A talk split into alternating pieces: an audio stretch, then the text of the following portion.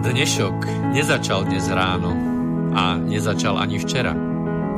Na dnešok pozeráme cez minulé dni, mesiace, roky, 10 ročia. V relácii InfoRovnováha hľadáme odpovede na otázky, ktoré kladie sám život, najmä ten spoločenský a politický. Dnešok totiž naozaj nezačal dnes ráno. Je pokračovaním včerajška, predvčerajška, ba aj udalostí spred 50, 80, 100 a viac rokov.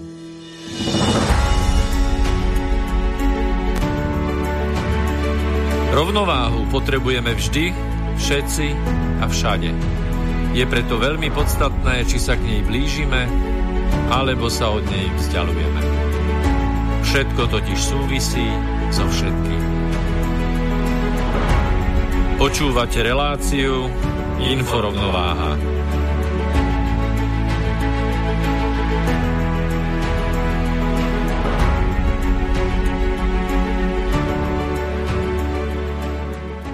Príjemné dobré ráno, sviatočné ráno, vážené poslucháčky, vážení poslucháči Slobodného vysielača, pravidelnej to relácie InfoRovnováha číslo 67. Podľa baneru určite všetci ste rozoznali, že opäť sa budeme venovať problematike elektromagnetického žiarenia, to znamená v tom našom cykle 11. dielom s názvom Je 5G zelená a bezpečná? Takže, ako viete, v rámci týchto cyklov sa venujeme elektromagnetickému žiareniu v časti spektra nízkych a rádiových vln, teda frekvenciám nízkym od 0 do 10 kHz a frekvenciám rádiovým od 10 kHz do 300 GHz. Aby ste si to vedeli lepšie predstaviť, tak sú to vlastne vlnové dĺžky od niekoľkých kilometrov až do 1 mm. Takže mali by sa dostať všade. Priznám sa, pre mňa tento 11. diel a to zamyslenie sa nad tým, alebo tá otázka,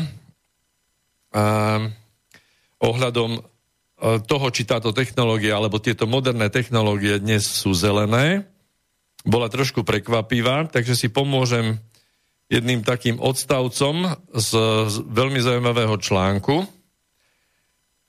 Je to už niekoľko 10 ročí, čo počítač prestal byť symbolom studenej vojny a industrializácia sa stala synonymom slobody, účasti a ekológie.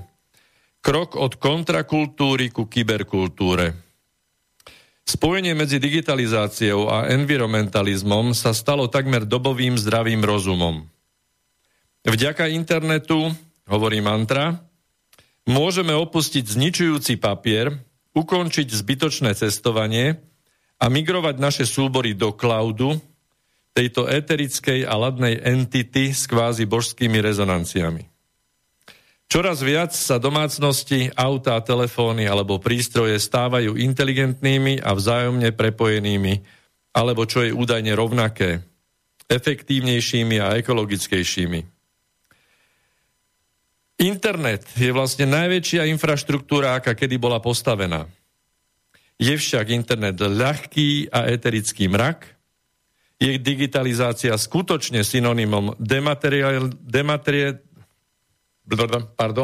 dematerializácie a energetickej účinnosti? Aj na tieto otázky sa budeme zamýšľať dnes s mojimi hostiami. V štúdiu vítam Petru Bertovú-Polovkovú. Dobrý deň. A na Skyblinke dúfam, že ešte stále máme dvoch hostí, ktorých už poznáte. Sú to obidvaja ľudia, ktorí sa zaoberajú elektromagnetickým žiarením a hlavne teda tou časťou 5G. Sú to aktivisti z Írska, Janko Štefánik. Dobré ráno. Dobré ráno, prajem aj do štúdia, aj poslucháčom. Tak a z Českej republiky Martin Novotný. Krásne páteční ráno všem. Tak teším sa, všetko nám funguje. Tak páni a dáma, myslím si, že by sme sa mali do toho pustiť rovnými nohami. Tak ako to teda je s tou ekológiou, s tou zelenou technológiou? O tej bezpečnosti, o tej sme sa už bavili aj v minulých reláciách, aj sa budeme. Ale poďme teraz na ten dopad na prírodu.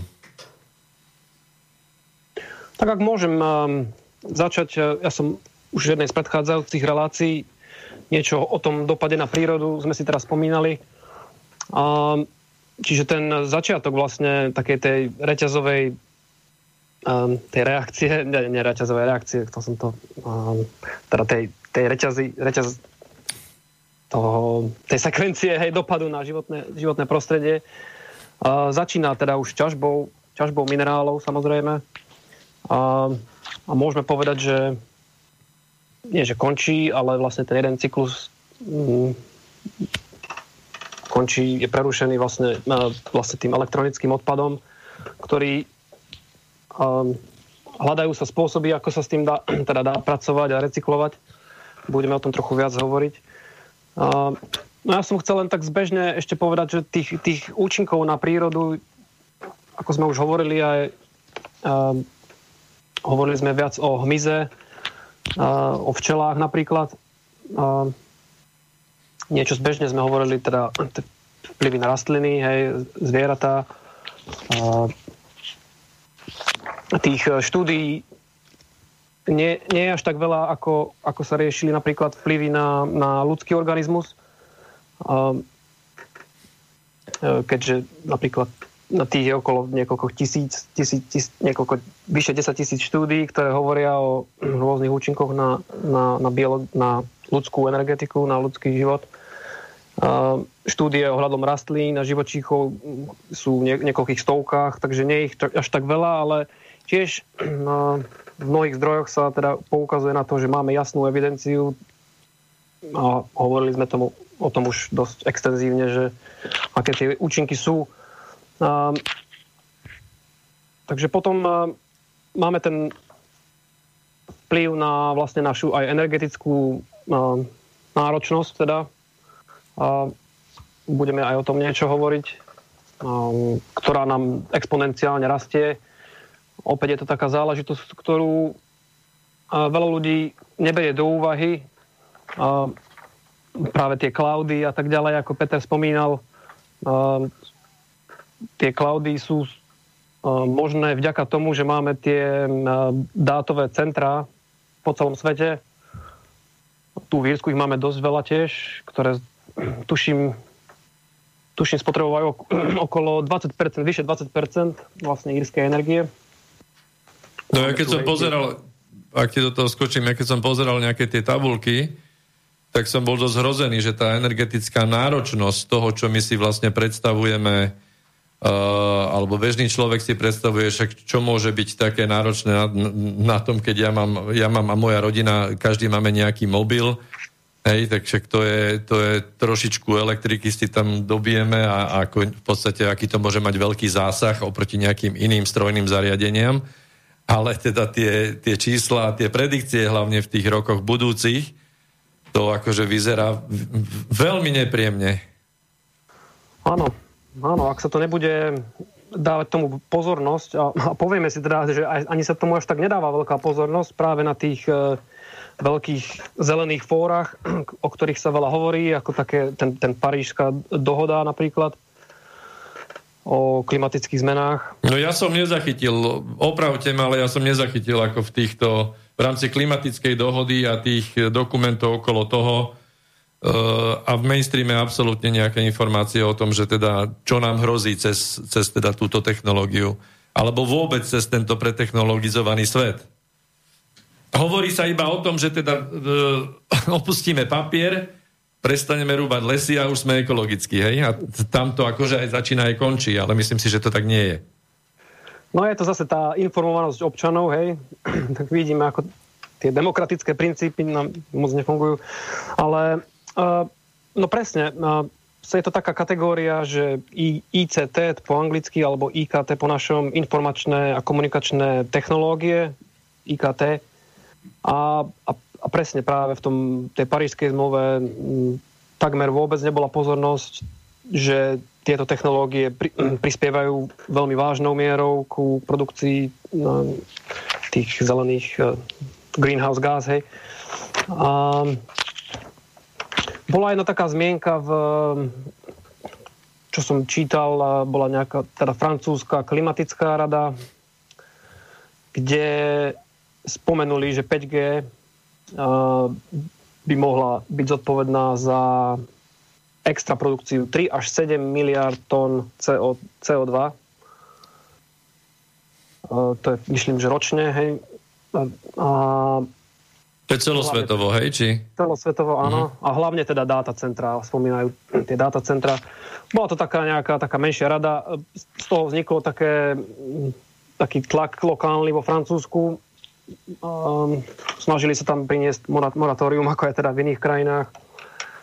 Práve aj na týmto podloženým, hej, že ten princíp predbežnej opatrnosti by sa mal použiť vlastne, aplikovať. Nie len teda ohľadom tých zdravotných účinkov, ale práve aj takýchto účinkov, o ktorých väčšina spotrebiteľov vôbec netuší. No ja tu mám článok, alebo teda je to možno nejaká štúdia, hodnotenie globálnej emisnej stopy IKT.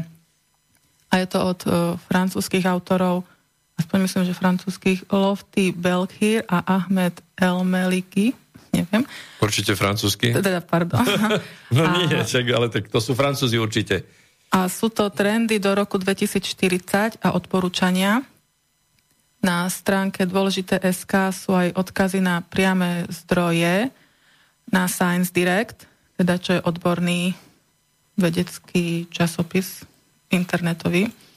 A v tomto dokumente, oni píšu, ja teda prekladám, v tomto dokumente sa zameriavame na hodnotenie globálnej uhlíkovej stopy celého odvetvia IKT, informačných a komunikačných technológií, vrátane podielu hlavných spotrebných zariadení, dátových centier a komunikačných sietí a porovnanie s celkovými svetovými emisiami skleníkových plynov. Zistili sme, že relatívny príspevok IKT by mohol vzrásť zhruba o 1 až 1,5% v roku, že bolo to v roku 2007 1% a že vzrast by mohol na viac ako 14% do roku 2040. Naša štúdia tiež zdôrazňuje príspevok inteligentných telefónov a ukazuje, že do roku 2020 by stopa inteligentných telefónov prekonala stopu stolových počítačov, notebookov alebo displejov. Príspevok ku uhlíkovej stope narastá aj v prípade dátových centier. Ja len chcem upozorniť počítačov, že všetko, čo si ukladajú cloudy a čo uploadujú niekde na Google, a to sú všetko dátové centrá, kde je množstvo serverov a enormná spotreba energie. A tu teda píšu aj, že uhlíkovej stopy. Veľká uhlíková stopa.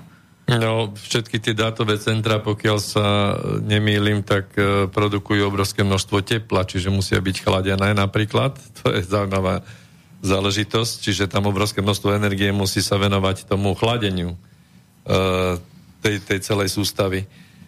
No a ešte je tu jeden zaujímavý termín, ktorý sa mi tak vril do pamäte. Conflict minerals, po anglicky konfliktné minerály. A čo sa tohto týka, lebo to je vlastne niekde na začiatku tej celej cesty, tej uhlíkovej stopy týchto elektronických technológií. Áno, ako spomínaš, presne, je to dôležitá téma. Konfliktné minerály volajú sa preto konfliktné, lebo teda sú to vzácne minerály. Počkaj, ja tu mám presne citáciu z Európskej únie. V oblastiach postihnutých konfliktmi sa ťažba niektorých vzácnych surovín často zneužíva na financovanie týchto konfliktov a domácich extremistických skupín. V EU takéto materiály zaradila cín, taltán, wolfram, ich rudy, zlato a ich dodávanie upravuje nariadením 2017/821. Čiže normálne spravili direktívu Európska únia na dovoz týchto konfliktných. Angličania to volajú konflikt minerál, ale ja by som to preložila konfliktné nerastné suroviny. Áno, čiže získavame ich cez konflikty v rôznych častiach sveta. Získavame ich cez ťažbu, ale pracujú tam ľudia a tá ťažba a predaj sa používa na financovanie konfliktov. Alebo sa zneužívajú deti na prácu, alebo pracujú v neľudských podmienkach ľudia. Je to zneužívanie ľudí, aj dospelých, aj detí. Áno, chcel som o tom trochu, nie že bližšie, ale no, sú tam také súvislosti. Samozrejme sú to častokrát teda také chudobnejšie krajiny, hlavne v Afrike, kde sa nachádza teda veľké nerastné bohatstva. A hlavne teda jedna z hlavných krajín je Kongo, východné Kongo, ktoré je veľmi bohaté na nerastné suroviny. Odhaduje sa tam až zásoby až na 24 triliónov dolárov v nerastoch. Až polovica celého kobaltu. Kobalt je ďalší z takých tých minerálov. To je viac ako dlh Spojených štátov. Tak to máme nádej. No. Máme nádej, že sa splatí, no. Ako Petra spomínala, neviem, či si spomenula, tungsten je tiež ďalší taký minerál. Možno je, ale Európska únia ho nemá zaradený. Aha, hej. Čo to je? Tak napríklad tungsten sa používa na, sú to teda rôzne teda tie aspekty mobilných telefónov. Používa sa teda viac ako 50 rôznych typov vzácnych minerálov na produkovanie jedného telefónu. Čiže to sú rôzne teda súčiastky, teda rôzne komponenty. No a ten napríklad ten tungsten sa používa na vibráciu, nejaký ten aspekt vibračný, hej. Uh-huh. Ďalej máme napríklad tantalum na batérie, hej, zlato na káble a tak ďalej. Ďalší taký prvok je koltán, tiež taký neznámejší. No a dôležité je si uvedomiť, že väčšina týchto minerálov majú veľmi náročné podmienky na ťažbu. Častokrát sa používajú proste rôzne acid. Kyseliny, hej. Napríklad v prípade kobaltu, to čo polovica svetových zásob kobaltu je práve v tom Kongu. Kobalt je dôležitý pre elektrické vozidlá, hej. No a na spracovávanie je potrebná ortuť a kyanid, hej. Napríklad. No a samozrejme potom tie krajiny, ktoré majú úžasné aj prírodné bohatstva, nielen nerastné, ale tie džungle a tak ďalej. Tak napríklad v Kongu bola veľmi to smutná situácia, kde teda, ako Petra spomínala, vlastne sú tu tie gangy ozbrojené, tieto ozbrojené, kontrolované rôzne skupiny. A aj keď sa snažili, v 2010 sa bola taká snaha od tej politickej sféry, alebo prišli s tým takým nariadením Dodd Franklin Act, ktorý má zlepšiť situáciu, hej, a práve vtedy sa zriadila taká nálepka, že conflict free, čiže mali by tam byť použité minerály, ktoré sú udržateľne, hej, nejak vyťažené. No ale toto fungovalo nejakú dobu a verím, že to proste pomohlo, ale čo som čítal, tak spravilo to aj tak, ako funguje náš voľný, úžasný trh, že vlastne častokrát tí producenti, ktorí išli práve na túto udržateľnejšiu formu, strácali zákazníkov, pretože ich ceny porástli, hej, museli míňať viac na produkciu. A takisto, takže to sa im nepáčilo, že strácajú zákazníkov, no a takisto často veľakrát producenti potom zmenili teda tých dodávateľov. Takže sú tam veľké tlaky teraz od lobbystov, aby sa tento akt zrušil, lebo to není dobré pre biznis. Ako vieme, ako to počúvame častokrát, hej, že regulácie fungujú pre biznis, pre korporácie, nie pre ľudí alebo pre prírodu. Častokrát, tak toto vyzerá tiež taký jeden prípad a trochu odbočím tie nálepky, čo máme. Tiež je taká ďalšia nálepka teraz, že FCA, Fair Cobalt Alliance, a samozrejme Tesla do toho vstúpil. Tiež to vyzerá ako celkom dobrá iniciatíva. Verme tomu, že to bude fungovať, ale ja som trochu skeptikom, keď to porovnám napríklad s ako to poznáme tie nálepky, čo sú, že udržateľné lesné hospodárstvo napríklad, hej, FSC. A potom vidíme, aké sú praktiky práve toho lesného hospodárstva. Ja myslím, že na porovnanie so Slovenskom, ako nie je to vôbec ideálne ani u vás, ale ja odporúčam každému, už keď ste nemali možnosť vidieť, ako funguje lesné hospodárstvo v mnohých západných krajinách, kde sa zobrali tie monokultúrne modely, hej, ani nie vlastne domácich stromov, čiže potom sú potrebné chemikálie na sprejovanie a prostredie sa znečisťuje a takéto praktiky potom dostanú aj tak nálepku, hej, že je to udržateľný rozvoj. Tak preto som skeptický, lebo vidím, ako to funguje v iných odvetviach, takže ale poďme od tohto. No a ako Petra spomínala, práve tie rôzne gangy a ozbrojené skupiny, tam vlastne podmienky pre tých miestne skupiny ľudí sú naozaj veľmi ťažké. Často proste používajú deti na ťažbu, takisto ich predávajú, vlastne je tam čierny trh obrovský aj s deťmi, aj so ženami. Čiže je to veľmi taká čierna stránka toho všetkého.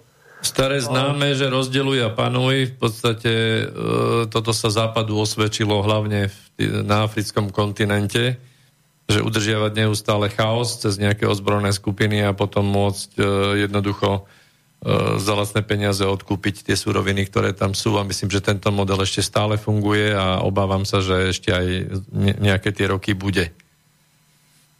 Už žiaľ, no. A presne práve, keď sa tie trendy posúvajú, tak ako sa posúvajú, aj 4. priemyselnú revolúciu tu máme, tlačia na ňu, tlačia nás do nej.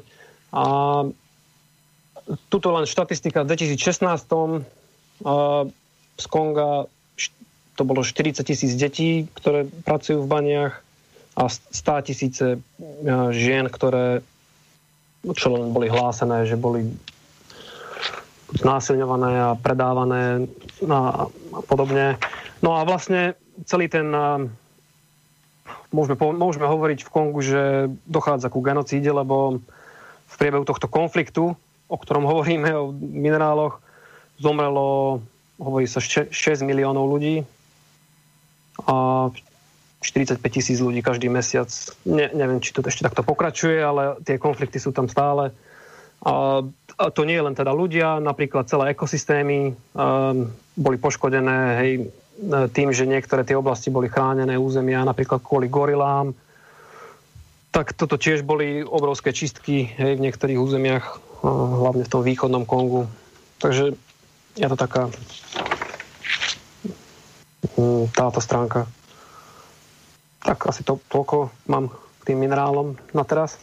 Jasné, no ja by som vyzval Martina k tejto časti alebo k týmto témam. Aký je váš názor? Mohu pouze souhlasit s Jankem. Já bych se jenom v rychlosti zmínil, co se týká té energetické náročnosti. Minerály, myslím, Janko důkladně pokryl. Já tady mám před sebou otevřenou jednu studii z univerzity v Cáchách, která zmiňuje některá čísla, co se týká právě těch datacenter. Konkrétně v roce 2025 odhaduje Cášská univerzita, která spolupracovala v tomto úzce s energetickou firmou E.ON, v roce 2025 jenom datová centra, která budou spojená s 5G sítí, to znamená ne ty stávající, které pokrývají ostatní sítě, by měla spotřebovat jenom pro Německo 3,8 terawatt hodin ročně, což je ekvivalent 2,5 milionového města. Takže si představte, oni to tady přirovnávají ke Kolínu, Düsseldorfu a Dortmundu dohromady to, co spotřebuje 2,5 milionu lidí v těchto třech městech dohromady za rok, spotřebují jenom datová centra, která budou podporovat 5G sítě. Ten nárůst je tam poměrně obrovský. V roce 2030 se předpokládá, že 13% veškerého požadavku na energie v celém světě bude spotřebován právě datacentry. A padla tam i zmínka, co se týká tepla. Je pravda, že ty jednotlivá datacentra potřebují doopravdy chlazení a je tam velký únik tepla. Je tady právě nějaký citát, tady to mám, citát člověka právě z E.ONu.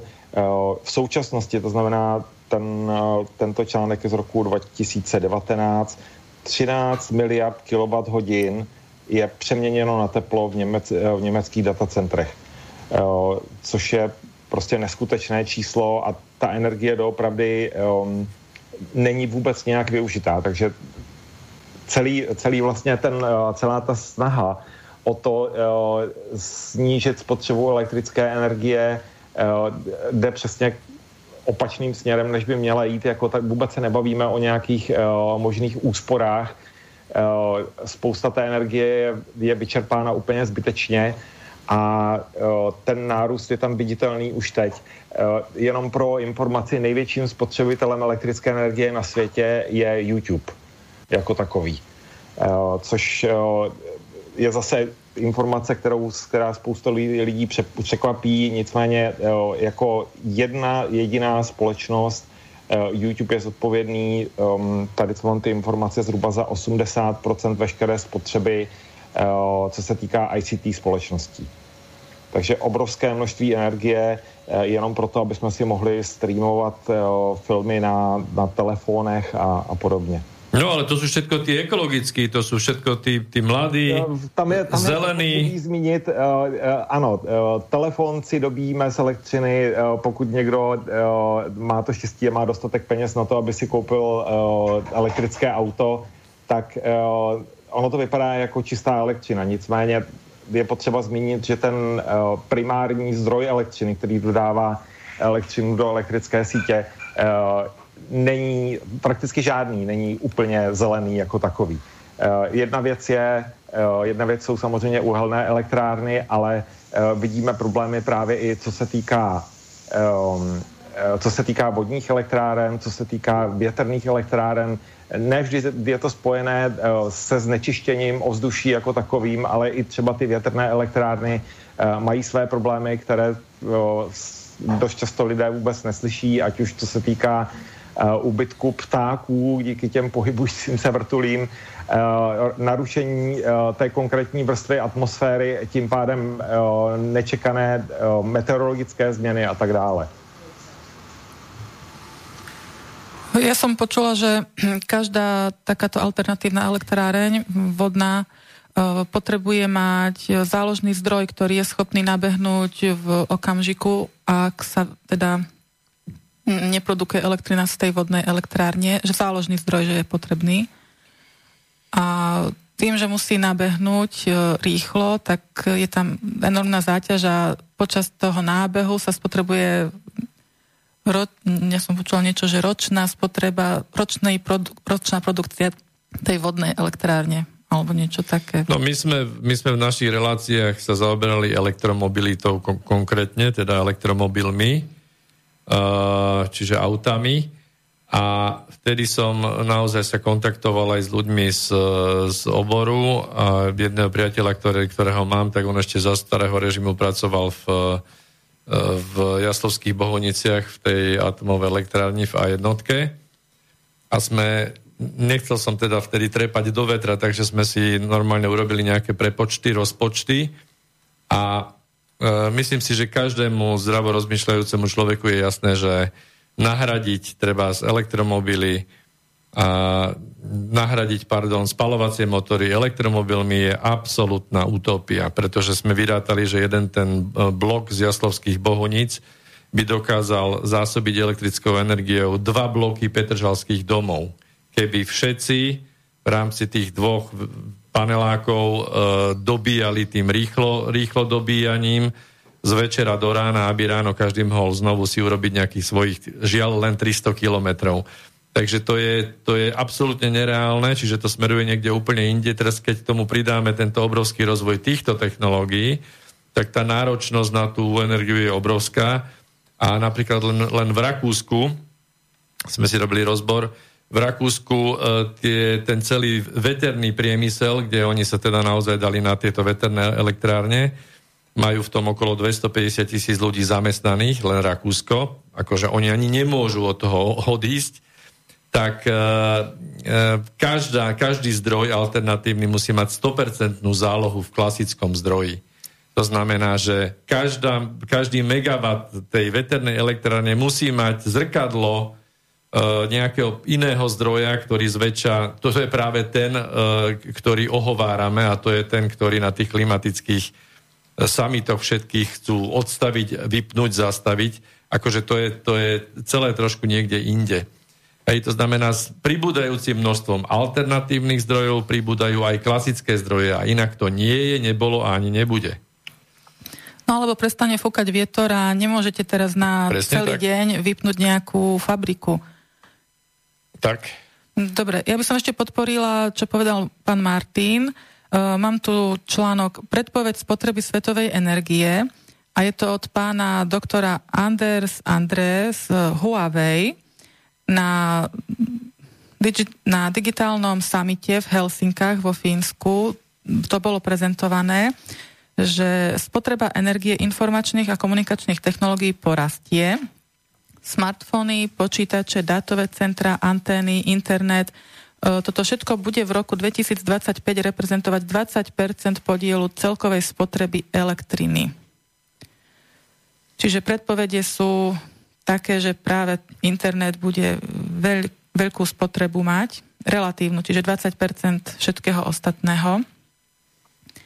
A potom by som ešte podporila pána Janka, ktorý hovoril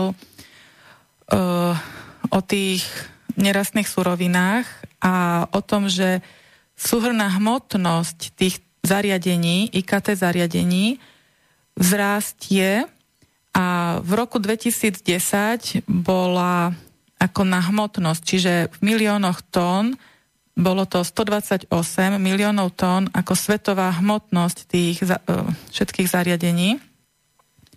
A vzrast predpovede sú, že v roku 2025 to bude 2,5 krát viac, teda 317 miliónov tón.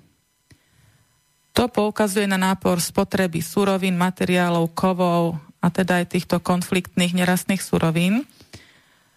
A potom tu mám ešte ďalší článok z International Telecommunication Union, ktorí vypočítali, že svetový elektroodpad, e-odpad, v roku 2016 sa vraj vytvorilo 44 miliónov metrov kubických elektronického odpadu, čo je, ako si predstavte, 4500 Eiffelových veží.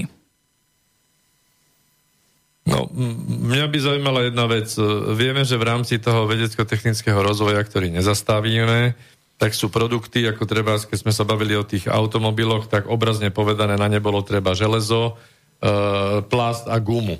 Hej? Pokiaľ neboli preplnené elektronikou. Hej? Ako náhle sa tam začala dávať elektronika, tak všetky tieto konfliktné minerály, samozrejme vzácne kovy a tak ďalej.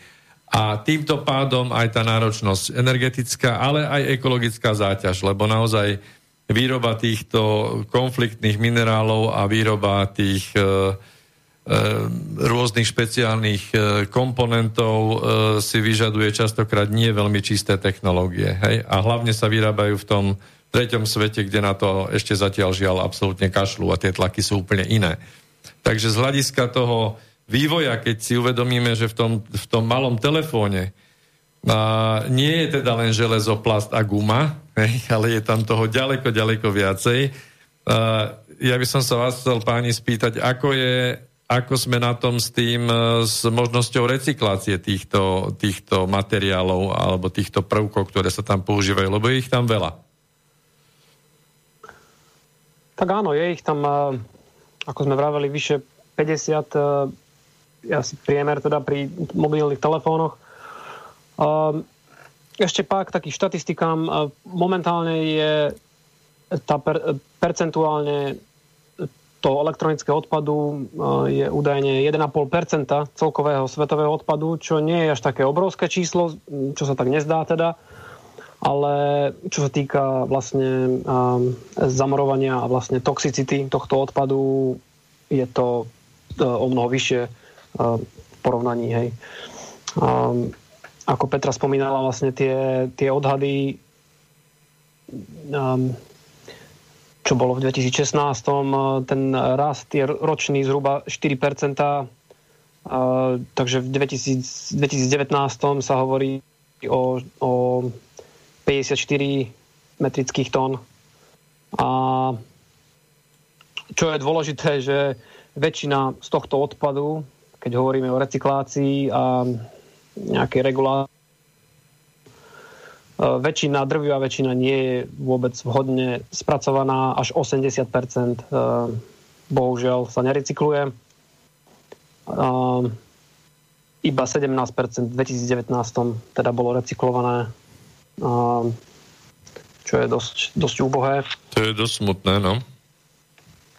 Áno, takže väčšinou sú tie cykly toho odpadu, teda buď sa to ľudia teda snažia, aby sme boli objektívni, tak percentuálne narastá teda populácia, ktorá má prístup k tým službám, hej, že ten elektrický odpad. Opäť to je teda tak na papieri. Neviem, či veľa elektronického odpadu sa práve vyváža. A ako to zvykneme robiť, hej, dať to preč od nášho dohľadu. Jedna z takých krajín je Ghana,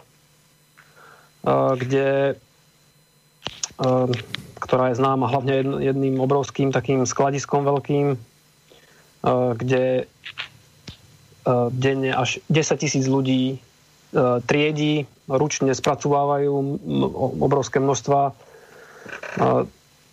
tohto odpadu. Je to považované za jedno z 10 najznečistenejších miest na Zemi.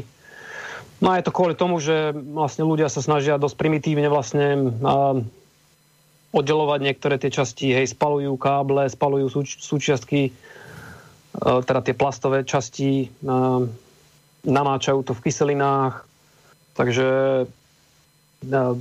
a proste ten kvalita vzduchu v týchto miestach je 100-násobne sú vyššie namerané ako sú povolené hodnoty napríklad ortuti, olova, kadmia, arzéna. Z tohto tam ale vznikli aj také iniciatívy na tejto skládke napríklad, čo je taká jedna taká pozitívna stránka. Rozbehli tam takú platformu, kde sa snažia recyklovať a upcyklovať, hej, čiže vytvárať nejaké nové veci z toho odpadu, prípadne používajú to na opravy. A je tam 750 pracovníkov, kde majú vlastne nejaký taký stánok s náradiami, hej, takže snažia sa im tam pomáhať. No a potom Ghana vlastne tieto iniciatívy sa snaží aj posunúť do iných krajín. Tam zrejme im to tam nejako funguje.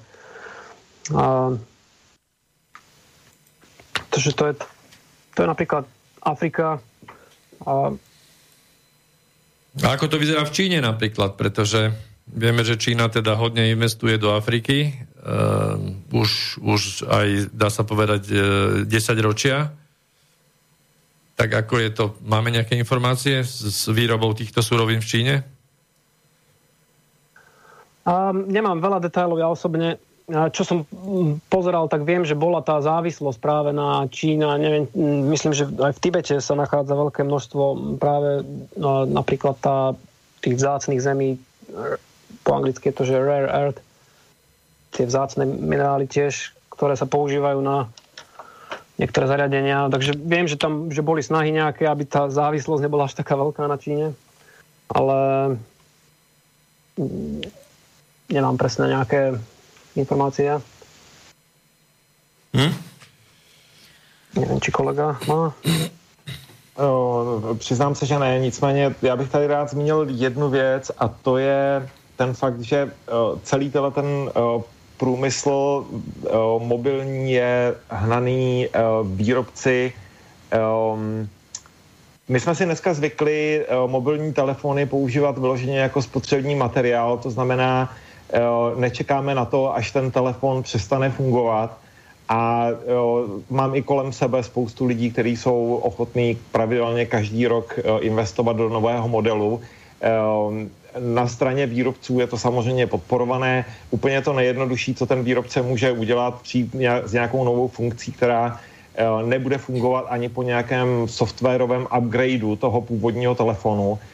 Vidíme to nejenom u Samsungu, u Apple, ale prakticky přizpůsobila se každá větší společnost, která vyrábí telefony. A dostali jsme se do opravdu situace, kdy, já bych to třeba přirovnal k tiskárnám. Dřív bylo zvykem, že tiskárny inkoustové klasické dělali se malé kartridže, museli se neustále měnit, spousta odpadu. Dneska třeba v téhleté oblasti už existují hráči na trhu, kteří jsou schopní přijít s inkoustovou tiskárnou, kde doplňujete přímo jenom ten inkoust, je několikanásobně ekonomičtější z toho pohledu, za kolik vytisknete jednu A4 stránku. Tady to je třeba věc, která mi absolutně v tom mobilním průmyslu chybí. A bohužel ten finální dopad je že těch telefonů se vyrábí neustále víc a víc. Viděl jsem někde statistiky, že v některých zemích jsou v průměru 1,5 až 2 telefony na osobu. I přesto, že samozřejmě na druhou stranu existují telefony, které jsou schopné pojmout 2 SIM karty, tak i přesto tohleto číslo je tak vysoké, nebo minimálně se ty telefony hlásí k nějakým základnovým stanicím. A je to daň za tu konzumní společnost, kterou jsme tady všichni zavedli a podporujeme. Kdo to zavedl? Jo, myslím si, že vina je jakoby na každém z nás. Já se přiznám, že byly doby, kdy jsem sám patřil mezi ty, který měli rádi měli co nejrychleji nějakou novinku na trhu. Dneska jsme v situaci, kdy jako čtyřčlenná rodina postupně posouváme telefony, které ještě fungují a nejstarší mobilní telefon, který funguje, více jak 10 let starý. Takže už jsme nekoupili asi 4 nebo 5 let žádnej nový telefon a jsme s tím, co máme, spokojení, ale to je doopravdy u každého z nás, jestli budeme ten trend podporovat nebo ne. Mimochodem, jeden z článků na našem webu msmog.cz, který byl nejčtenější, nejkomentovanější, byl právě o tom, že ten mobilní průmysl a jeho snaha prosadit 5G se dá zastavit, po případě zbrzdit tím, jakým způsobem my budeme reagovat na tu nabídku služeb a nabídku telefonů. Jako jedna věc je samozřejmě průmysl 4.0 a využití 5G v rámci té průmyslové oblasti. A druhá věc je, jestli budeme reflektovat na to, co nám tady mobilní lobby vykresluje v těch nejrůžovějších barvách, jakým způsobem my budeme schopni tu mobilní síť využít. Takže doopravdy, pokud se nad tím člověk zamyslí, měl by si upřímně odpovědět na to, jestli tu síť 5G jako takovou potřebuje, nebo se bez ní obejde. No, ja myslím, že ste načali jeden blok, ktorý určite ešte budeme rozvádzať, ale máme 45 minút vysielania. Ja len takto na záver bloku poviem, že zabudli sme na znečisťovanie vody, pretože pri výrobných procesoch sa používa veľa vody a OECD vydala prehľad a predpovede do roku 2060. Je tam množstvo obrázkov a grafov a naozaj alarmujú, že vysoké znečistenie vody, odlesňovanie oblasti sucha, strata biodiverzity a podobne. To bola dobrá pripomienka, takže urobíme si krátku takú 4:50 pauzu Pustíme si pesničku, ako viete, snažíme sa tu púšťať tematicky, jednak aj trošku iné žánre, ale aj piesne, ktoré majú svoju výpovednú hodnotu v textoch. Pustíme si krásnu švédsku pieseň. Volá sa Kto môže plávať bez vetra? Kto môže plávať bez vetra? Kto môže veslovať bez vesiel? Kto sa dá oddeliť od svojho priateľa bez slz? Takže za necelých 5 minút sa počujeme znovu. Vem kan segla förutan vind? Vem kan segla förutan vind? Vem kan ro utan oror? Vem kan skiljas från vännens sin utan att fälla tårar?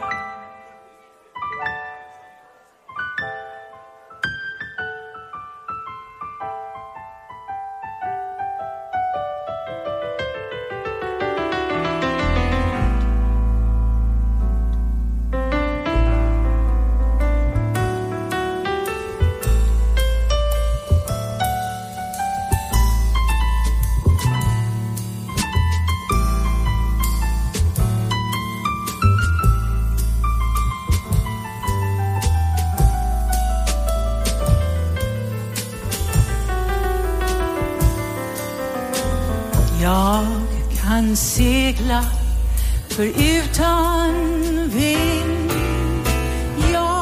Jag kan ro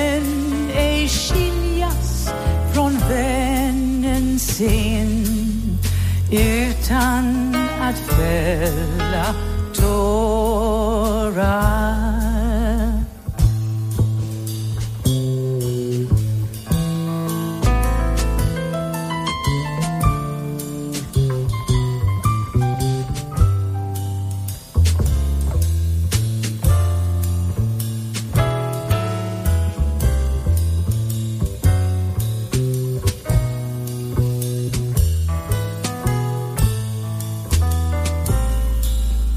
Jag kan segla förutan vind. Jag kan ro utan oro. Men ej skiljas från vännen sin utan att fälla tårar.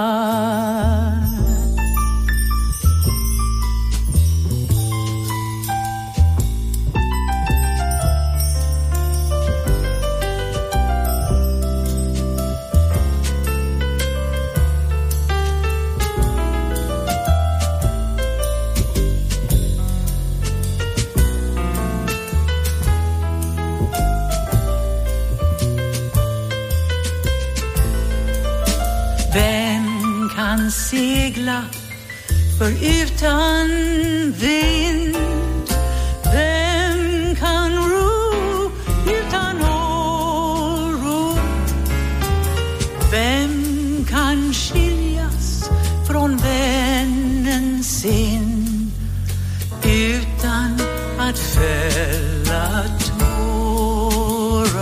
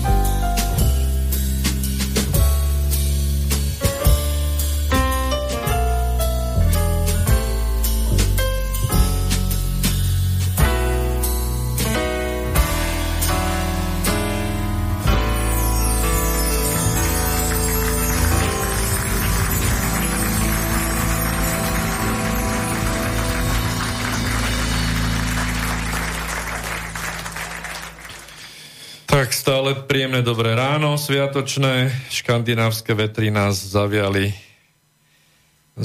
a budú nás, dúfam, smerovať k tomu lepšiemu, k tomu ekologickejšiemu. Stále počúvate reláciu InfoRovnováha 67. Téma je 5G zelená a bezpečná. So mnou v štúdiu je Petra Bertová-Polovková, stále na skypovej linke Janko Štefánik z Írska a Martin Novotný z Českej republiky.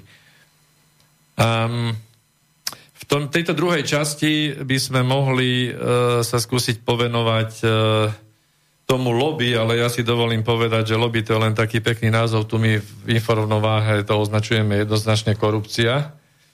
Takže čo spôsobuje tá korupcia, ktorá tlačí to 5G do oblasti a do rozmerov nevídaných? Martine. No, co to způsobuje? Způsobuje to, že vůbec musíme probírat tady to téma na Slobodném vysílači. Já se přiznám, včera jsem mi dostala do ruky studie, která vyšla v žurnále Environmental Health, environmentální zdraví, která celkem otevřeně rozebírá taktiky, které mají takzvaně manufactured doubt, to znamená vyvolat pocit nebo vyvolat pochyby. Přiznám se, že když jsem se koukal do detailů, nenašel jsem tam konkrétně mobilní průmysl nebo ICT průmysl jako takový.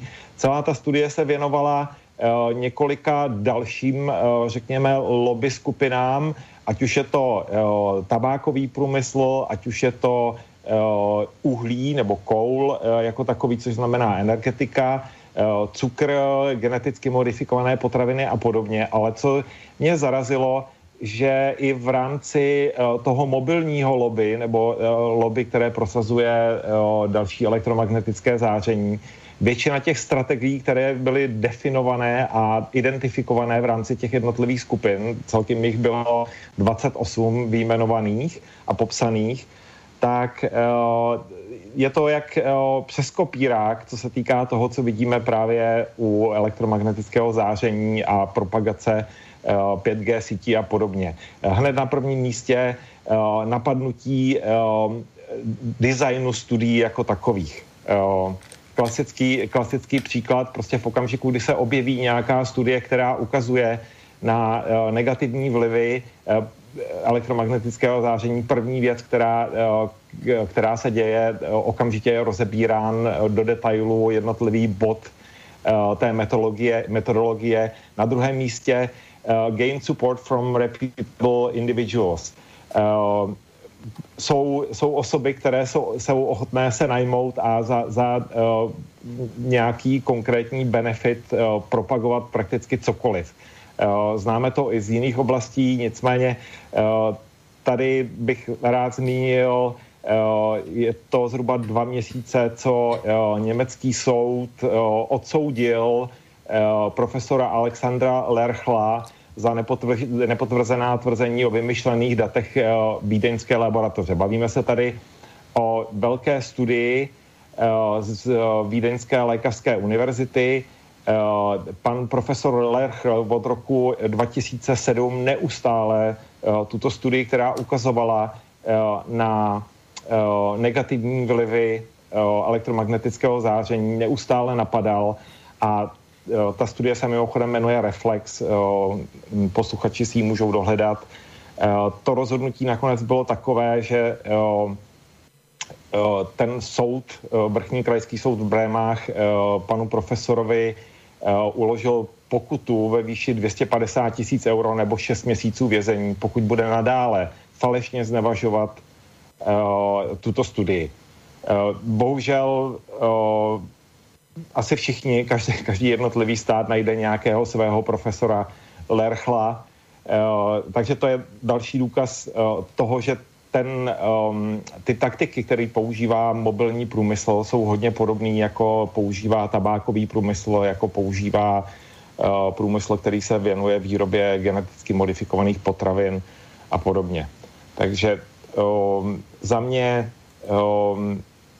ten průmysl používá, ať už se tady budeme bavit o nějakých podprahových taktikách vůči finálním konzumentům, to znamená spotřebitelům, těm, kteří si kupují nové telefony, kteří využívají nové služby, tak zároveň se snaží nadhodnocovat to, co 5G jako takové může dokázat v rámci průmyslu 4.0, o kterém se tady mimochodem bavíme.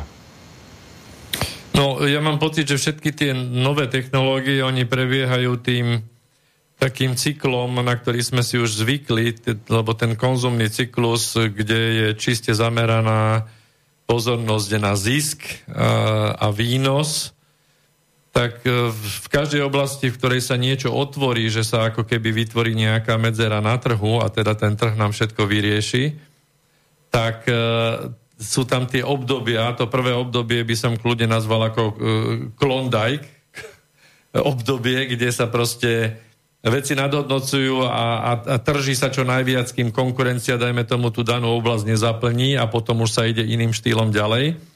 Ale práve v týchto obdobiach, ktoré častokrát v určitých oblastiach trvajú dosť veľa rokov, niekedy aj 10 ročí pri nejakom takom nábehu, pretože však keď spoločnosti môžu vypýtať nejaké peniaze navyše, prečo by to neurobili, tak aj týmto prístupom v podstate plitváme. Nie len teda peňaženky spotrebiteľov samozrejme, lebo však o to nikomu nejde, ale plitváme tými kazítkami a tým, že jednoducho sa veci nie je často recyklovať v tej prvej fáze, všetko sa robí nahrubo a však bude čas, potom to nejako doladíme a potom to zjemníme a potom až prichádza nejaká efektivita a až potom sa pozeráme, napriek všetkým tým sladkým rečiam sa až na konci pozeráme na nejaké zelené alebo iné ekologické riešenia.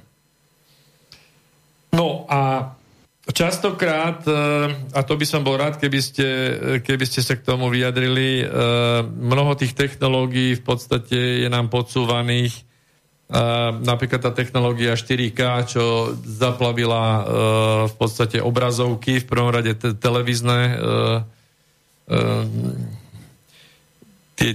stroje na diaľkové ovládanie na redukciu vlastného času, televízne obrazovky, do ktorých ide takisto obrovské množstvo týchto vzácnych minerálov a tak ďalej.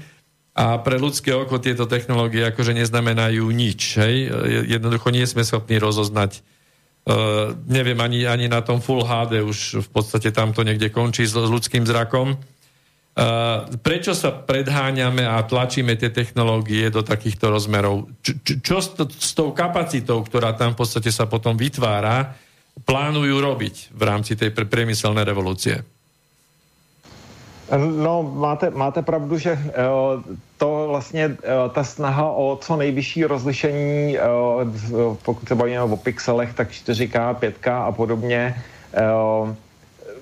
vodí tomu samozřejmě televize a větší, řekněme, úhlopříčky z obrazovacích přístrojů, ale bohužel se to právě přenáší i na telefony, kde mi to doopravdy přijde úplně nesmyslný, když se nad tím člověk zamyslí.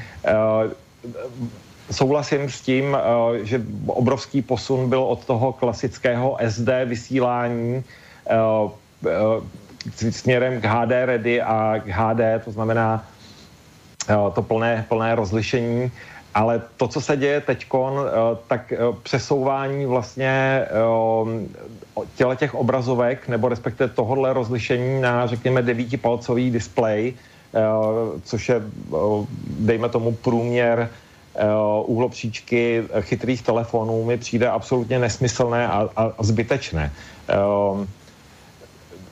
Netuším, kdy se tady to zastaví. Pokud někdo z posluchačů se věnuje třeba fotografii, tak vím, že byly doby, kdy se předháněli jednotliví výrobci zrcadlovek v tom, kdo uvede na trh čip, který bude poskytovat větší rozlišení v pixelech.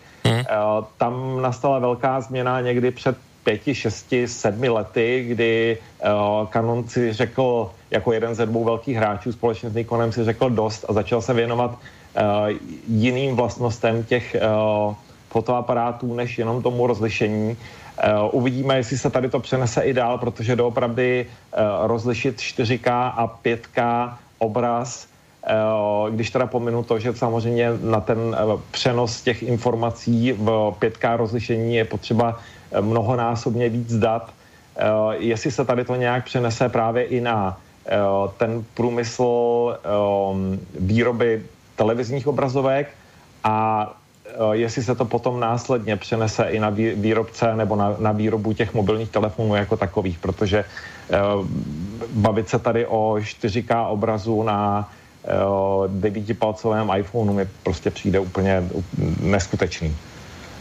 A bohužel spousta lidí si to vůbec neuvědomuje, nejenom, že to doopravdy nevyužijí tu kvalitu toho obrazu na tak malé obrazovce, ale zároveň tam nutně musí docházet k mnohonásobnému vyššímu přenosu dat, tak, aby se ten obraz dal streamovat nebo po případě stáhnout. No ako už bolo spomenuté, treba si naozaj uvedomiť a to každý sám za seba, respektíve za tú svoju rodinu, lebo to je to jediné, čo my tu tiež vždy opakujeme, že to, čo vieme ovplyvniť, je jedine ten rodinný kruh a pokiaľ ten je v pohode, tak sme my v pohode a pokiaľ rodinný kruh je v pohode v rámci spoločnosti, tak aj spoločnosť je v pohode. A toto posledné roky žiaľ táto rovnica prestáva platiť, preto sme trošku v takom chaose, dúfam, že sa to všetko vyjasní. No a to naháňanie sa, alebo to vytváranie potreby pomocou tých marketingových stratégií útokom na psychiku ľudí v podstate ako keby nemá konca, hej, ale naozaj treba, a toto vyzývame teraz všetkých našich poslucháčov a ďalších, ktorí to budú počúvať zo záznamu, že pri každom tom novom telefóne si musíte uvedomiť, že opäť a opäť sa využili nejaké suroviny, ktorých tu máme konečné množstvo a použili sa tie špinavé technológie. A len preto, že tam zo 120 funkcií je 150, ináč ja za mňa poviem, že či môžem ovládať telefón rukou, nejakými gestami, alebo čím všetkým, hej. A na novom modeli to bude ešte, neviem, že klipnem očkom a sa mi otvorí, alebo potom budem kývať ušami a bude na mňa hovoriť, tak toto sú vlastne veci, ktoré nás naozaj berú nesprávnym smerom, dovolím si to rovno povedať. Čiže druhá vec je, ale potom aj vytvárať tlak, alebo teda to lobby, alebo poďme teda korumpovať výrobcov, aby vyrábali telefóny, ktoré vydržia nie 2 roky, ale ktoré vydržia 6 rokov, 8 rokov alebo 10 rokov a určite som presvedčený, že sa dajú vyrábať takéto výrobky a to v každej oblasti, nielen v oblasti týchto mobilných zariadení, pretože mám s tým aj vlastné skúsenosti a vieme, že v každom odvetví ten, kto sa tomu venuje, tak posledný ročník auta, ktoré bolo bez kazitok, bol 85. Aj konkrétny model by som mohol povedať. Čiže toto všetko je zmapované, napriek tomu tá marketingová lobby a tá lobby, ktorá vlastne korumpuje z týchto, jednak korumpuje aj výrobcov a samozrejme, že týmto spôsobom aj spotrebiteľa navádza na to, čo vôbec nepotrebuje. Takže aby sme sa zamysleli nad tým, že aké to má dopady a tie dopady to má naozaj obrovské. Môžem do tohto niečo tiež? Určite. Ako si spomenul vlastne, že tie o tých dizajnoch napríklad zariadení, ktoré by mohli byť teda fungovať trochu udržateľnejšie, aby sme boli trochu objektívnejší, tak mám tu nejaké také príklady, že, ktoré sa dejú, také svetlejšie príklady, hej. Keďže hovoríme o tom recyklovaní a ide nám to k tomu vlastne, že naozaj to vzdelávanie je základ. A keď sa na to pozrieme reálne, hej, že my keď sme vyrastali, ja keď som vyrastal, tie prvé smartfóny, teda ani nie smartfóny, ešte teda prvé telefóny prišli a to upovedomenie, prišli tam nejaké také náznaky toho, že už len tie zdravotné efekty a tak, že tam niečo môže byť, ale mne to príde tak, že nejak to upovedomenie ešte sa aj nejako znížilo. Mnoho rodičov o týchto veciach stále nevie. a používajú telefóny ako pestúnky, takže naozaj je to o tom vzdelávaní, ale takisto si myslím, že vlastne taký celý ten po anglicky ten mindset sa to povie, teda nastavenie mysle. Nastavenie mysle vlastne našej spoločnosti, hej, lebo vidíme to všade vôkol vlastne, že tou našou konzumnou spoločnosťou, tým našim nastavením sme sa naozaj odpojili od tých cyklov prírody, už keď o tej prírode hovoríme, a vidíme to proste v mnohých oblastiach všade, teda nielen od tých cyklov prírody, ale odpojili sme sa vlastne od vlastne veľmi základných aj takých hodnôt a základného uvedomenia si práve tých spojitostí a toho, že proste tá prepojenosť v živote, hej, a že keď naozaj poškodíme nejaké ekosystémy. Vidíme to napríklad, ten príklad je veľmi, môžeme o tom možno neskôr hovoriť, o tých satelitoch, hej, ktoré sa tiež montujú, ktoré teda spúšťajú. Dostaneme sa k tomu. A opäť, hej, tá nedozieravosť ľudská. Takže je taká zaujímavá napríklad ohľadom toho dizajnu telefónov, kde v univerzita v Oslo odhadli, že dizajn má vplyv až na 80% environmentálneho dopadu vlastne tých mobilných telefónov napríklad. No a teda, ak sa zváži, hej, teda materiály, veľkosti, recyklovateľnosť, opraviteľnosť. Napríklad existuje, už dlhšie je na trhu, taký telefón sa volá, že Fairphone. Aj sa vyvíja celkom, kamarátka ho má. Je to taký telefón, kde nie je to úplne top of the range, že nejaké, ako si povedal, tie dotykové, no teda samozrejme dotyk tam je, ale je to férový telefón v tom, že mnoho súčiastok sa dá vymeniť a dá sa upgradeovať, hej, takže dajú sa tam potom procesory vymieňať, batéria samozrejme, ktorá sa častokrát nedá vôbec vymeniť. Takže to je taká jedna záležitosť. Sú isté snahy, to bola tiež nejaká univerzita, kde pracujú na takých organických rezistoroch, rozložiteľných. Čítal som niečo o tom vlastne na skládkach, teda okrem neskončili by to na skládkach, ale jednoducho mikroorganizmy by mohli niektoré komponenty rozložiť. Napadá ma taký príklad, hej, keď sme hovorili o tých autách, tak viem, dobrý príklad je Ford, nie? Keď spravil jedno z prvých aut vlastne z konope, kde boli väčšina teda z auta bola postavená z konopných materiálov a takisto tuším aj fungovalo na konopné palivo. A to bolo pred 100 rokmi, takže keď to vedel Ford pred 100 rokmi, takže sú tam také snahy v EU od tohto roku. Je nejaká nová legislatíva, kde požadujú od producentov zvýšiť práve opraviteľnosť zariadení a súčiastky by mali byť dostupné až do 10 rokov pre zariadenia. Takže vyzerá, že sú nejaké snahy. No a Apple tiež je taká dôležitá teda to si uvedomiť, že čím sa naše tieto zariadenia stávajú menšími, no a oni sa budú stávať práve v tej novej digitálnej revolúcii, sa počíta, že ten Internet of Things budeme mať v stovkách miliárd zariadení, hej, prepojených. Všetky zariadenia budú potrebovať čipy, samozrejme, senzory a tak ďalej. A mnoho z nich je veľmi malých, takže vlastne aj tá recyklovateľnosť týchto materiálov, týchto teda zariadení, čím menšie sú, tak lukratívnosť je menšia, lebo aj tie materiály sú v menšej koncentrácii a v menších rozmeroch, takže je to náročnejšie. Náročnejšie to potom recyklovať, separovať a používať. No a takisto je veľký problém zatiaľ s tým, že ten trh na recyklované materiály je veľmi, veľmi malý a obmedzený.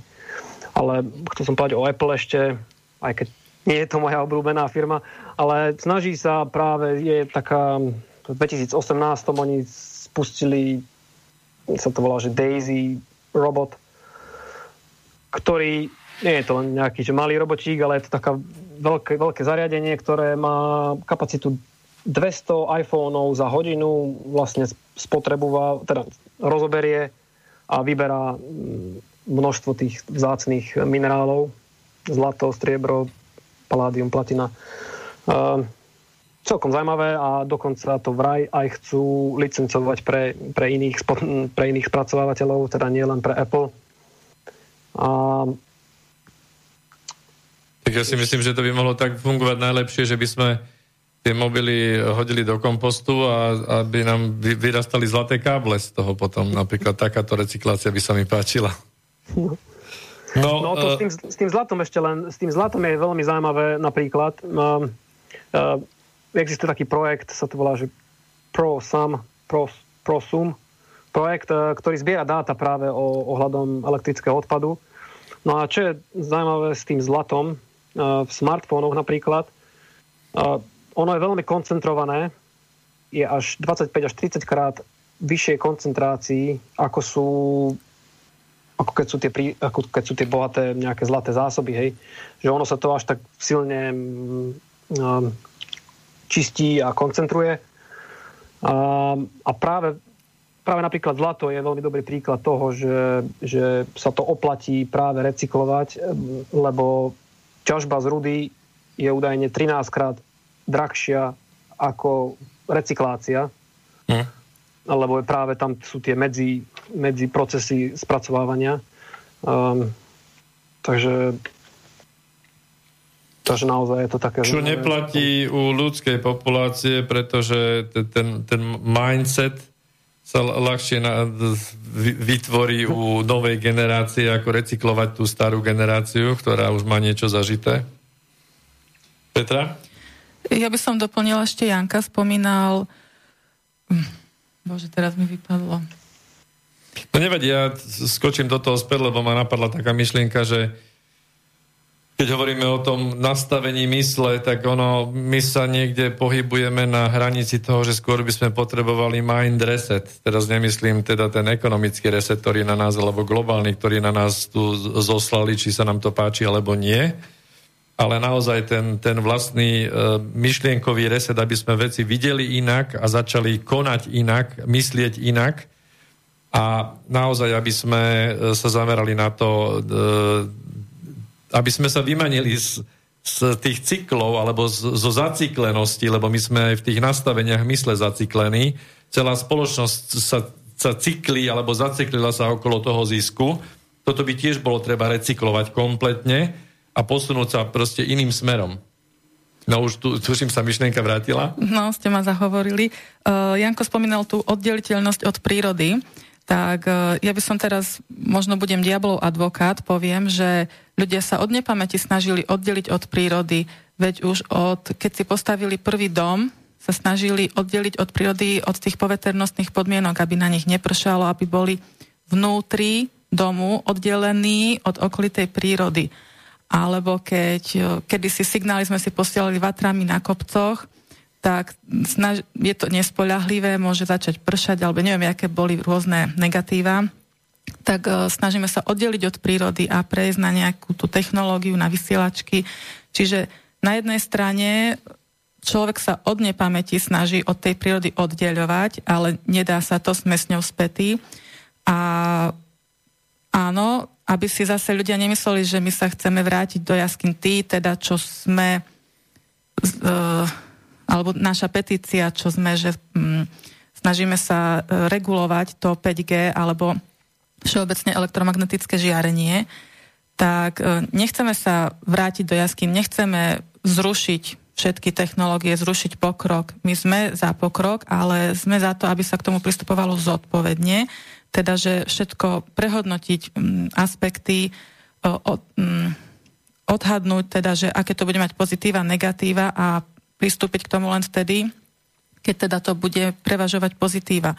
Takisto, keď sme sa oddelili od prírody a stávali sme si strechy z azbestu, tiež sme sa snažili oddeliť od prírody, ale musíme to robiť zodpovedne a posúdiť, že tie strechy nebudeme robiť z eternitu, ale spravíme z niečoho iného, kvalitného. Takže zodpovedne sa oddeľovať od prírody. No, niekedy mám pocit, že voláme to síce progres, ale de facto robíme krok dopredu a 2 kroky dozadu. Hej? Čiže to sa potom hovorí tomu, že degres.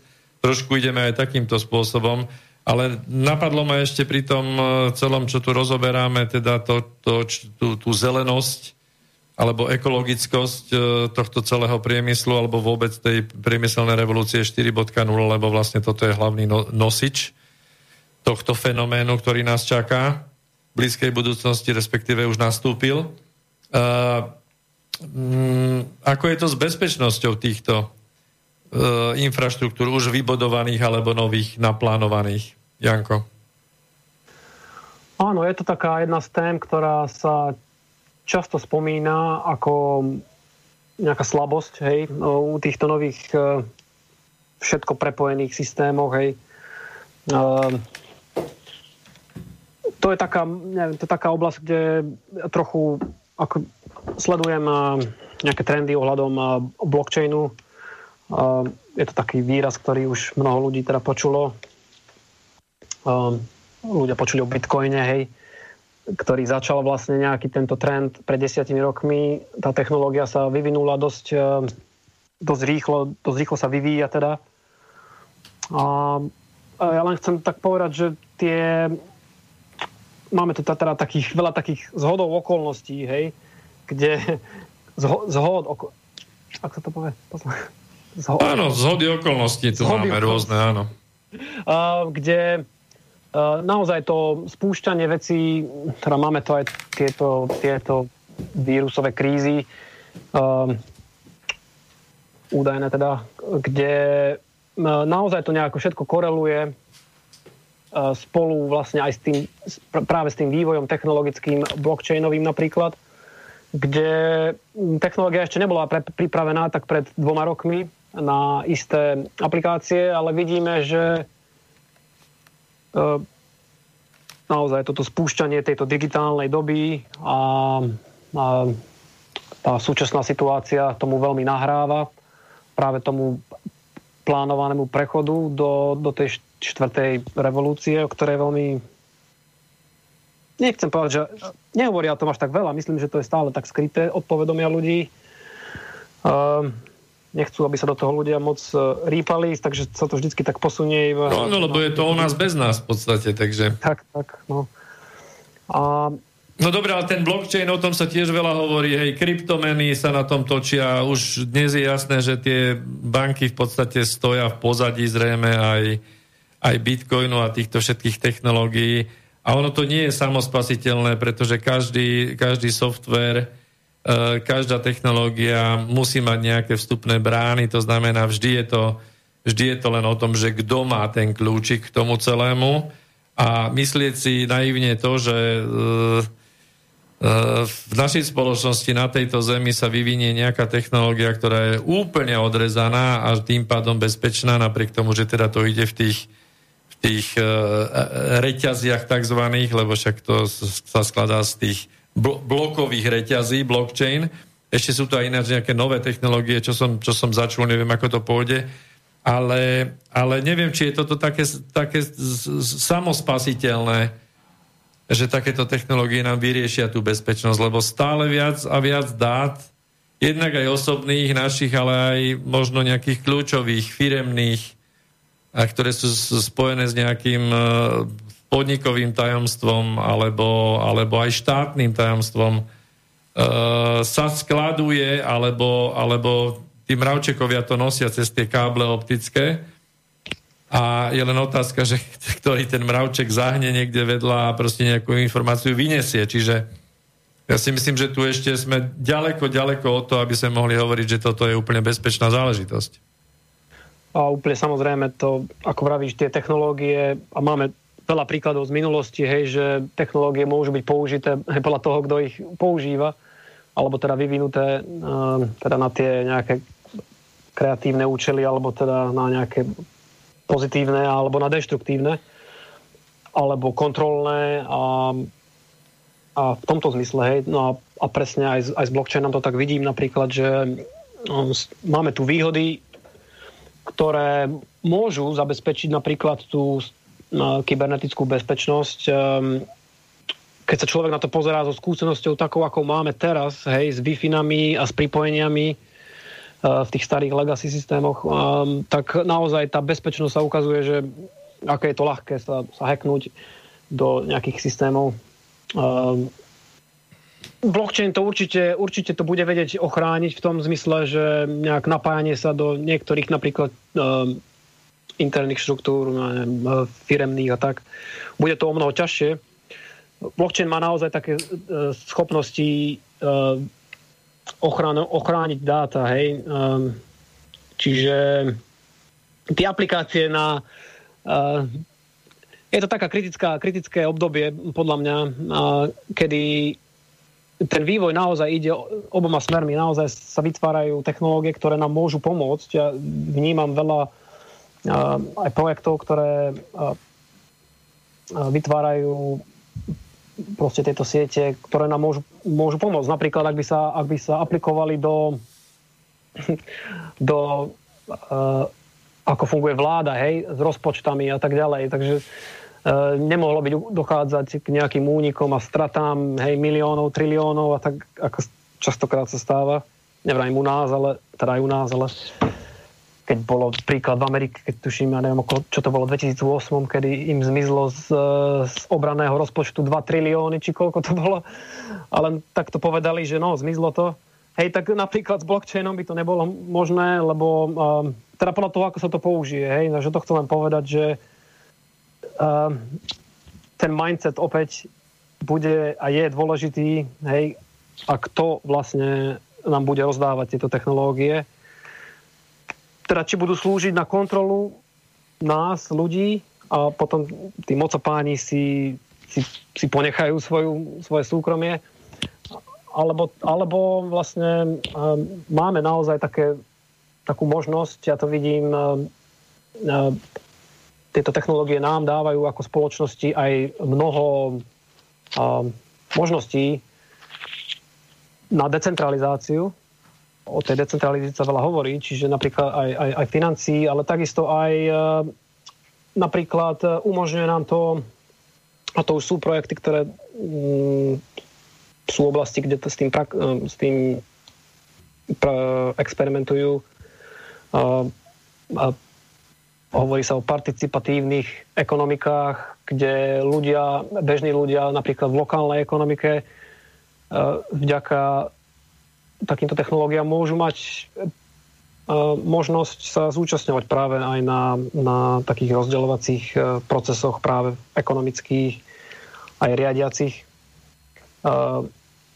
Napríklad pri referendách, hej, alebo pri volebných systémoch, hej, by určite tá bezpečnosť bola zaručená, nebolo by možné sfalšovať, ja neviem, vidíme, že to je stále aktuálna téma aj v tomto. To je nočná mora toto pre politikov, čo si začal v takomto systéme s týmto nastavením, ktoré máme, kde všetko je tovarom a všetko sa meria iba na zisk a všetko sa dá buď predať alebo ukradnúť, tak to je teda... V tomto som skeptický naozaj zatiaľ. Máme práve dôvody byť skeptický, presne tak, no aj toto mindsete, ale ľudia majú práve tú možnosť už začať vytvárať práve aj tie nové štruktúry decentralizované.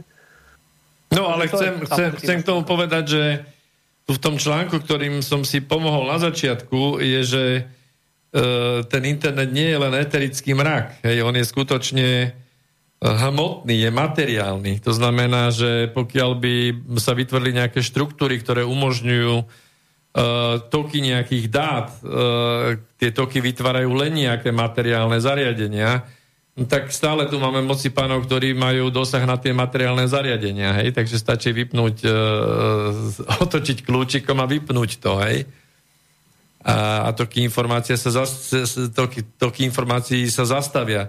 Čiže ono tu platí vždy to, pokiaľ tie elity nemajú kontrolu nad tými systémami, tak ich jednoducho nie sú ochotní ani dať, ani započať, ani pustiť do prevádzky. Tam sa vždy, žiaľ Bohu, doteraz v histórii prejavuje to, že oni to majú vyriešené dopredu. Kým sa niečo spustí, tak tie takzvané zadné dvierka sú tam vyriešené. No, uvidíme. Takou krátkou poznámku. Ja by som chcel práve sa spýtať, áno, presne to prehodiť na vás, k tejto bezpečnosti a aj k nejakej tej komunikácii s Európskym parlamentom. Já se přiznám, že co se týká bezpečnosti, nepočítám se určitě mezi experty, navíc pro mě blockchain, to téma jako takové, se vždycky zdrcnulo, na téma kryptoměn v případě blockchainu a přiznám se, že mám na to podobný názor, jako máte vy. Cokoliv, co nemůžou ty mocenské elity ovládat, tak je problém. Já jsem až donedávna doopravdy byl tvrdým odpůrcem něčeho takového, jako je Bitcoin. Na druhou stranu neukládám si peníze pod polštář, využívá normálně bankovních služeb, ale vždycky jsem si říkal, díky tomu, že jsou známý informace například o tom, že většina třeba drogových peněz, kartely v Kolumbii a podobně přecházejí právě na praní peněz přes tyhle ty virtuální jeny, tak v okamžiku, kdy se to někomu přestane líbit, tak něco takového zastaví. Vím, jakým způsobem funguje samozřejmě blockchain jako takový, že by to mělo být doopravdy decentralizované, nicméně už teď se ukazuje, že ty hlavní měny, ať už je to Bitcoin nebo další, jsou ovlivnitelné tím, kolik je člověk do toho schopen investovat peněz a úsilí. Tím pádem za mě jsou nějakým způsobem ovládatelné. Ten princip na pozadí nechápu, nevěnuju se takovým věcem, jako je data mining a podobně, nebo mining těch bitcoinů, ale pochopil jsem to, že v okamžiku, kdy má člověk dostatek peněz na to, aby si pořídil, řekněme, počítač s 8 grafickými kartami, což samozřejmě něco stojí, tak pak je schopen na tom získat těch profitů víc. Není to doopravdy tak nezávislé, jako by celý ten systém měl být, nicméně vidím tady určité iniciativy, konkrétně jsou to asi 3 dny, co jsem viděl video s lidmi, který vlastně na základě blockchainu jako takového postavili celý systém, který by, aspoň podle toho, co oni tvrdí, by měl být skutečně nezávislý a měl by dokonce v okamžiku, kdyby právě ty majitele těch datových center a podobně měli se rozhodnout něco takového zastavit, tak to bude nezastavitelný. Budu se tomu asi věnovat víc, protože tady ta věc mě zajímá díky tomu, že dochází neustále k větší a větší cenzuře informací na internetu. Pokud tady bude nějaký záložní systém, který bude odvislý od těch lidí, kteří ovládají dnešní klasický internet a jsou schopní zabránit zveřejnění některých informací, vymazání profilů a podobně, tak to je věc, kterou bych určitě podporoval. Nicméně zase ten kaviát na konci je, že i tenhle ten nezávislý nebo alternativní internet bude potřebovat nějakou energii. Takže tolik asi za mě. No, ještě taková rychlá poznámka, co se týká toho odpojení se od přírody a naopak napojení se zpátky na přírodu. Začíná nám jaro, standardně v tuhletu dobu většina výživových poradců zveřejňuje články o jarním detoxu. Vidíte to všude i na těch klasických novinových portálech. Jasně. Ale to, co jsem chtěl zmínit, čím dál tím víc lidí podporuje něco takového, jako je digitální detox. To znamená odpojit se i pomocí nějakých rad, článků a podobně na den, na 2, na 14 dnů od toho přehršle informací a vrátit se ke komunikaci jiné, než jsou palce nahoru, smajlíky a podobně.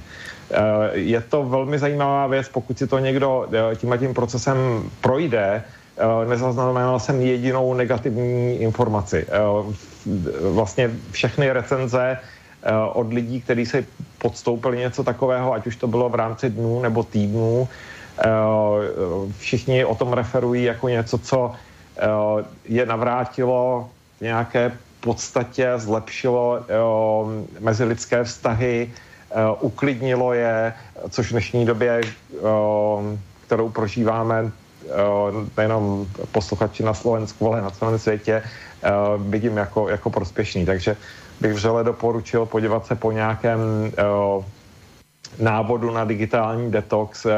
Plně postačí si na víkend vypnout telefon a věnovat se něčemu úplně jinému, ať už práci na zahrádce, čtení, řešení konkrétních problémů v rodině z očí v oči a podobně.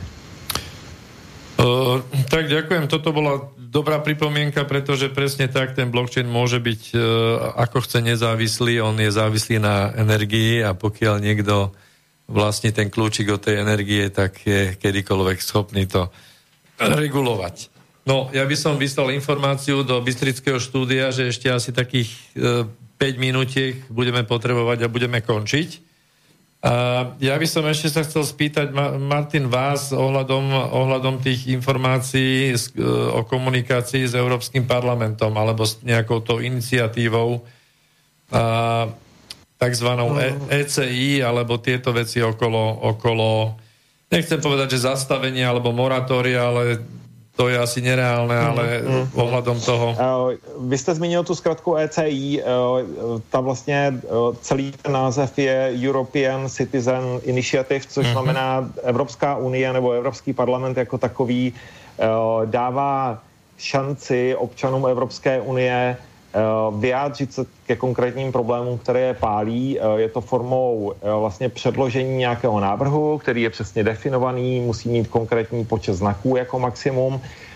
Evropská komise nebo respektive Evropský parlament jako takový má svoji speciální sekci, která se tomuto věnuje, včetně právního poradenství, jakým způsobem podobnou iniciativu sestavit.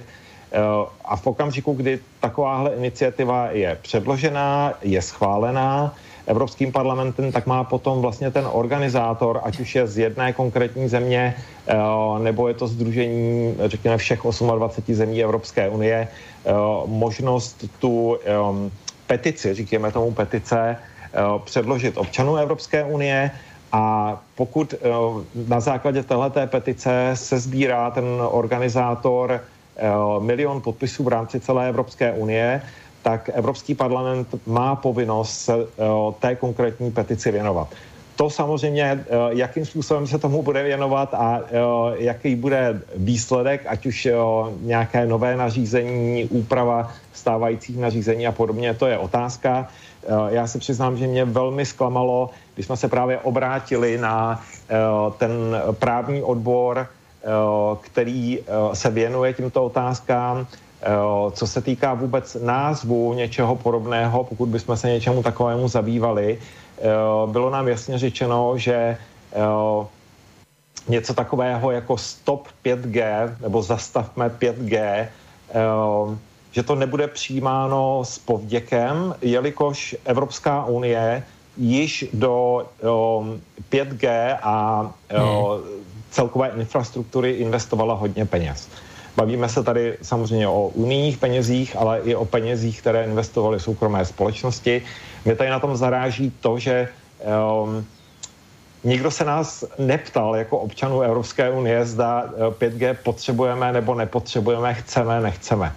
A teď v okamžiku, kdy každým dnem se objevují nové a nové studie, které ukazují na potenciál nějaké škody, ať už na lidském zdraví, na celkově na přírodě a podobně, tak mi je někdo schopen napsat nebo odpovědět v tom smyslu, zapomeňte na to, že Evropská unie 5G zastaví. Bylo investováno spousta peněz. To mi doopravdy přijde jako hodně arrogantní a vůbec pochybňuje celý ten princip Evropské unie, kdy vlastně jednotlivé členské státy se odkazují, pardon, tady začal zvonit manželce telefon, jednotlivé členské státy se vlastně mají svoje vlastní nařízení a svoje vlastní zákony, Evropská unie vydává něco v případě elektromagnetického záření, něco, čemu se říká doporučení, a navzájem si přehazují ten horký brambor z jedné strany na druhou. To znamená, veškerá doporučení, co se týká limitu elektromagnetického záření, jsou formou doporučení. Jednotlivé státy ho akceptují, vrací ten míček nazpátek Evropské unie a Evropská unie pouze tvrdí, to je nařízení, jednotlivé členské státy se mohou rozhodnout jinak. Tak, ďakujem pekne. Ja by som teraz vás vyzval k nejakej záverečnej poslednej vete. Možno aj, keďže máme to sviatočné obdobie, tak veľmi vhodný bol ten príspevok Martin od vás ohľadom tej nejakej hygieny alebo detoxu, teda elektrodetoxu. Janko, aký je tvoj názor na to? Áno, je to jedna takých tém, o ktorej by sa dalo dosť dlho hovoriť, hej, ale naozaj sú také niektoré praktické rady, ktoré nemáme teraz na to veľa času, ale naozaj odporúčam ľuďom, teda ak počúvate tieto relácie a teda už máte nejaký základ informačný a ľuďom naozaj teda dochádza, že je to vážna téma, ktorá v podstate nebola regulovaná, ja to tak hovorím na rovinu. Mali sme tu vlastne obrovský teda ten boom bez praktickej regulácie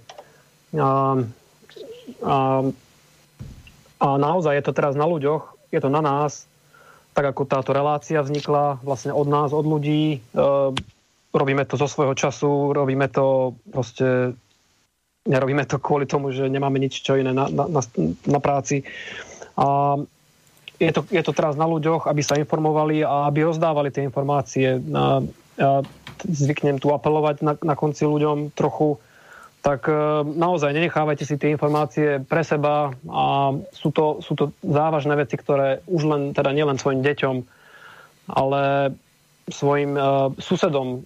Napríklad, ja keby som žil niekde v paneláku a viem, že sú okolo mňa Wi-Fi, tak zvolte si ten aktívny skôr prístup a možno skúste dať nejaké informácie dokopy a hovorte so svojimi susedmi napríklad, hej. To sú veci, ktoré sa dajú riešiť, a len im proste odporúčte, posunte im informácie, že napríklad v noci tá Wi-Fi by nemusela byť zapnutá, teda nemá vôbec dôvod byť zapnutá, a tak by ste si mohli vlastne všetci navzájom pomôcť. Hej. Takže hľadať cesty a informovať sa a spájať sa, vlastne to, čo sa my tu snažíme, a je úžasné, že ten priestor bol vytvorený, ale je to naozaj na ľudí, takže táto relácia to nespraví všetku prácu za nás, a už vidíme dobre, že politici to nespravia, vidíme dobre, že tie silové a peňažné proste toky smerujú naozaj k tomu spusteniu týchto vecí, ale to neznamená, že je to tak, že sa to tak musí udiať, proste je to naozaj na nás, na ľuďoch, takže prosím vás, ľudia, nebuďte pasívni v tejto téme a skúste byť trochu aktívni. Takže ďakujeme do Írska, áno. Ja len doplním, že k tým bytom ľudia si môžu, aby mali prehľad, existuje do mobilu taká aplikácia, existuje ich viacero, ja mám nainštalovanú ElectroSmart, a oni fungujú tak, že detekujú signály, ktoré sú okolo, a určitým laickým spôsobom počítajú aj to nejaké zaťaženie, to žiarenie. Nie sú to presné merače, ale mne to dobre funguje na ukázanie toho, že aké Wi-Fi sú dostupné, alebo aké žiarenie, aj aké antény sú dostupné v okolí.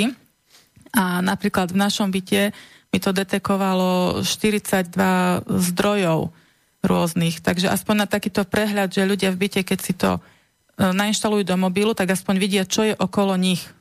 Len ako prehľad. Tak, ďakujeme, a nejakú takú záverečnú vetu, Martin, prosím. Já bych asi posluchačům doporučil, aby doopravdy třeba teď ty 4 dny, předpokládám, že máte pátek i pondělí také volné, aby využili doopravdy aktivně v tom smyslu nejenom aktivní palce, ale ať už vyrazit do přírody, přečíst si doopravdy nějakou knížku, pobavit se mezi sebou, bez toho, aby museli používat nějaké jiné komunikační zařízení než ústa, oči a obličej a výrazy v obličeji. Odpočiňte si od těch všech zařízení a zkuste vnímat to svoje okolí kolem sebe jiným způsobem, než pomocí těch emotikonů na telefonech a na počítačích. Takže ďakujeme do České republiky Martinovi Novotnému.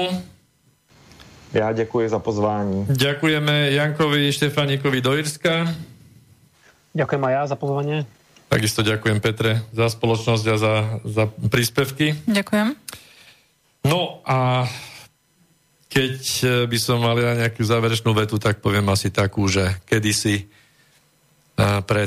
kde bolo, tam bolo, bol Verchovný saviet a bolo ľudové zhromaždenie zástupcovia ľudu. Áno, bol to Sovietsky zväz.